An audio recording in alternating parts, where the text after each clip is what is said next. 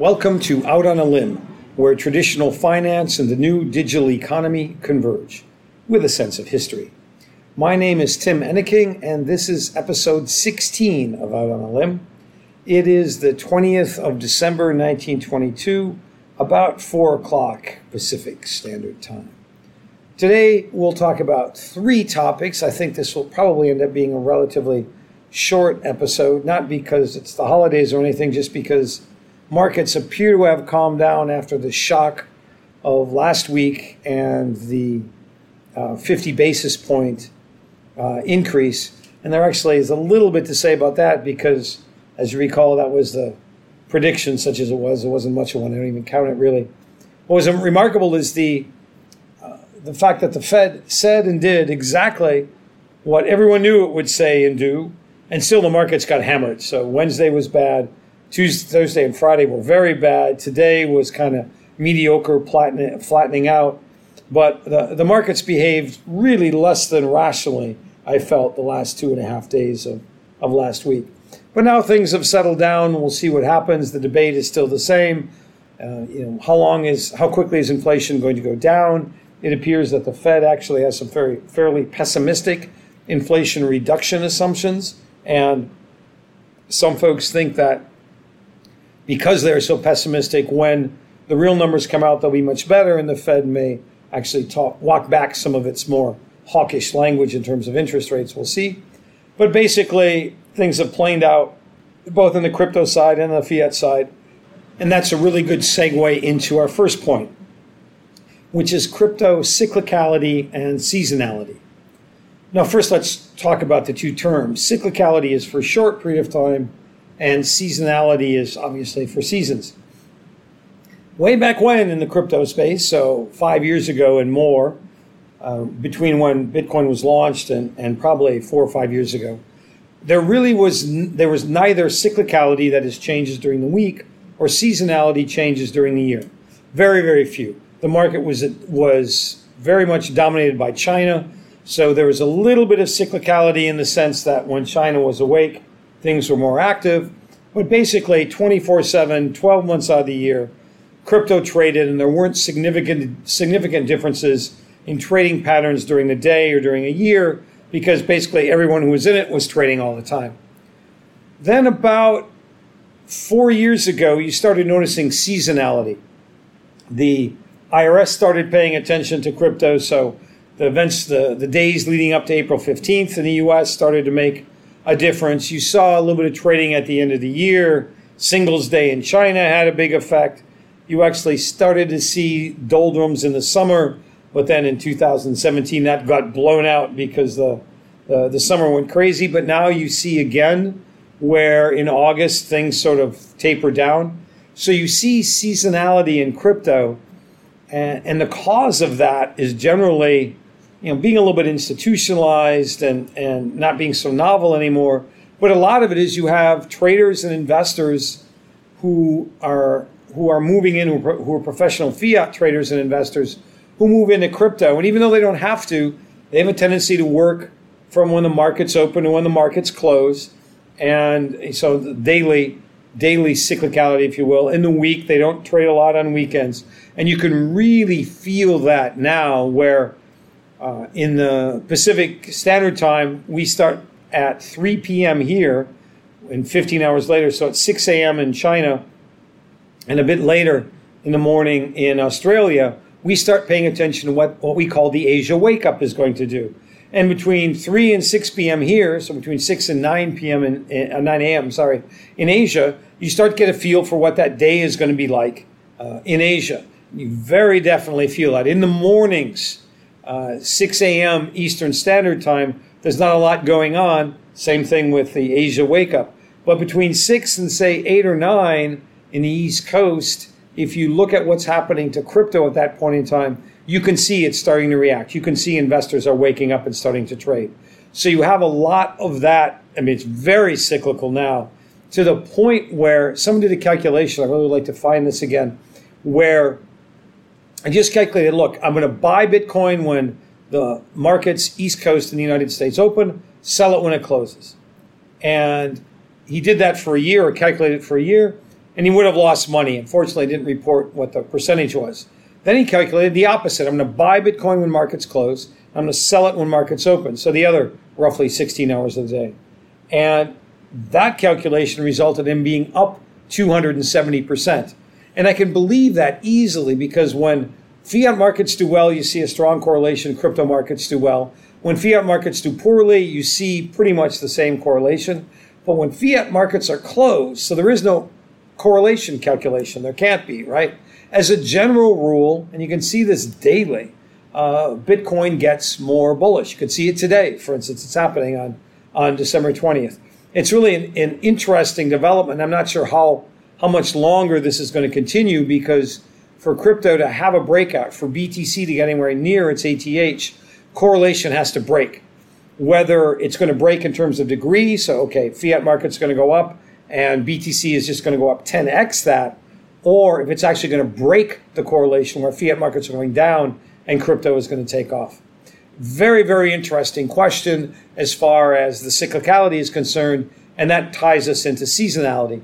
And this is a good time for that, obviously, because you have the holiday season and you can see volumes falling, you can see volatility decreasing just just like in the in the fiat space. Something tells me though we will see a surprise or two over the holiday season because there are sometimes uh, either electronic, you know, uh, robot trading, uh, you know, the, the the puts or the limit orders start to kick in. You get a short squeeze or you get a, a long squeeze. I suspect we'll see a little bit of a little bit of volatility, a spike or two here and there before the end of the year. But also, I wouldn't expect anything sustained the beginning of next year, we'll see. There's a new year start with with fresh hopes and aspirations. We'll see what happens there. So crypto uh, cyclicality and seasonality now has be, become something very similar to fiat uh, cyclicality and seasonality.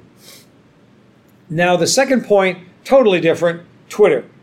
Uh, I'm going to go out on a limb here and say that my prediction for Twitter is that it will be sold for less than half of what uh, Musk paid for. So it'll be sold for less than $22 billion in 2023. Um, the, uh, the boy is just driving the, the business into the ground.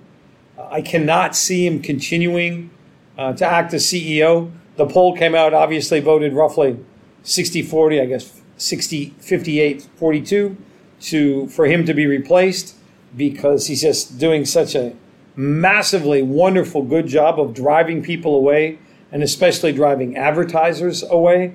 So, no matter how many people put up hotel rooms and Twitter offices and sleep there, they're not going to uh, even come close to staunching the bleeding in the business. Uh, I just don't see how he can stay with the company. And then he's going to try to sell it. Obviously, he's going to want to sell it for $44 billion. So, obviously, he's going to want to try to sell it for that much or more but he's done so much damage. Uh, things like Mastodon, although way, way behind Twitter, are starting to catch up.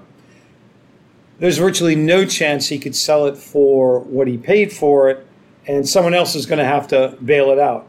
On the upside, as soon as somebody a bit more reasonable would do so, a lot of advertisers would at least consider coming back. Especially, you know, some of the largest advertisers in the world are automobile companies, and they're really hesitant to spend a lot of money on Twitter because that's helping Musk, who is the competitor on the automobile side. Someone else buying Twitter would eliminate that conflict, and immediately automobile companies would consider advertising again. In any event, I don't see what's going on with Twitter. I don't see trust uh, Musk's ownership of Twitter being sustainable. The third and last point is uh, an interesting little aspect about how Binance structured the Voyager deal. To back up, Voyager was one of the investment funds that got killed in the Terra Luna UST Celsius debacle. Then uh, Sam Bankman Fried and uh, FTX, I think actually it was Alameda, uh, volunteered to pull uh, Voyager out of the fire. And then when FTX went down, obviously Voyager's life lifeboat sank. So Binance has decided to buy Voyager. And the headline amount of the deal is interesting because Alameda, Sam, etc., they had agreed to buy it for 1.5 million. Binance is buying it for 1.02 million. And still sounds like a lot of money. That's great. But the interesting aspect of it is Binance is putting approximately $20 million or the O2 into the deal in cash. Now, there are two ways when a company goes bankrupt. First of all, companies in bankruptcy has assets. It's got creditors, and in this case, it's a lot of investors, let's say, and it's got assets. If it sells all of those assets for whatever it can get, the creditors, the investors, will get you know something back. Maybe two cents on the dollar, maybe 80 cents on the dollar, but they'll get something back. And the buyer puts cash into the business or gives cash to the business, the now bankrupt business. What Binance did was buy Voyager as a going concern which is very, very different. There's almost no cash that comes out. Voyager, in this case, let's uh, nobody really knows. Let's say it's got two billion dollars of assets and liabilities. Binance takes it over. It does not pay all the creditors, and it does, nor does it nor does it pay all of the uh, or return the money to the creditors, nor does it repay all the debtors. What it does is take Voyager over as a going concern. The hope is that the creditors will no longer panic. In other words, people that had lent Voyager money will say, ah, Binance is backing it, no problem. You can keep my money, keep paying my five, six, eight, ten, whatever it is, percent interest, you know, pay the catch up, and I'm good. And the same thing with investors, they'll say, okay, I'll leave my money with Voyager because now that Binance controls it, it's not going to go out of business. And so the, the amount actually paid by CZ is, compared to the size of the deal, virtually nothing. And it's the difference between assuming a company is a going concern and a company. So in, in the US, it would be Chapter 11 bankruptcy and Chapter 7 bankruptcy, which is liquidation. And the interesting thing is, with some of the concerns about Binance and not providing proof of reserves, you know, with uh, in the current environment, people are very understandably going, hey, wait a minute, we don't want your assurances. We don't want Mazars assurances. We want, we want actually to see in great detail an audited format where your assets are and the fact that the reserves are sufficient. And CZ has refused to do that to the level that most people want. There's information out there, it's reassuring information, it's good information, but it's not as in as much detail as people are uh, as people would like at, at this point in time. And so, with Binance taking over Voyager, the situation's either getting better in the crypto space because, okay, Voyager was a fairly big player and it's not going to disappear, or the situation could be coming, could be coming worse uh, because Binance now has more liabilities that it may not be able to cover if there's a run on the bank. So if Binance, if Binance um, traders and Voyager investors all pull their money out. And in theory, Binance, the Binance should have all of the money that Binance investors have directly or indirectly, and the indirectly is the tricky part. Uh, and Voyager should have all that money as well, although it may not be liquid. So if there's a run on the bank, the situation could actually be worse, not better. But in the meantime, I'm sure Voyager investors are feeling very good. If Binance is as solid as we think, time heals all, as the phrase go, goes, and it will definitely heal this particular problem because even if Binance say does not is not as robust as CZ would have us believe, you can bet that he's scrambling, uh, you know, left, right, and sideways to build up his reserves, cutting costs, cutting commitments to be able to have more cash on hand, uh, to be able to provide additional proof of reserves when either he just does it because people are clamoring for it, or if a regulatory authority, whichever regulatory authority has has uh, has that authority over Binance, it's a tough question, uh, forces him to do so, he'll be able to do it. So it might be an example, uh, the the San Francisco fake it till you make it sort of thing, or he may just be in solid position already and he's simply not worried about people nipping at his heels. And with that, there's today's edition of Out on a Limb. I look forward to speaking to you next week, and I hope all you you all have wonderful uh, uh, Christmas or whatever holidays that you celebrate. Thank you very much.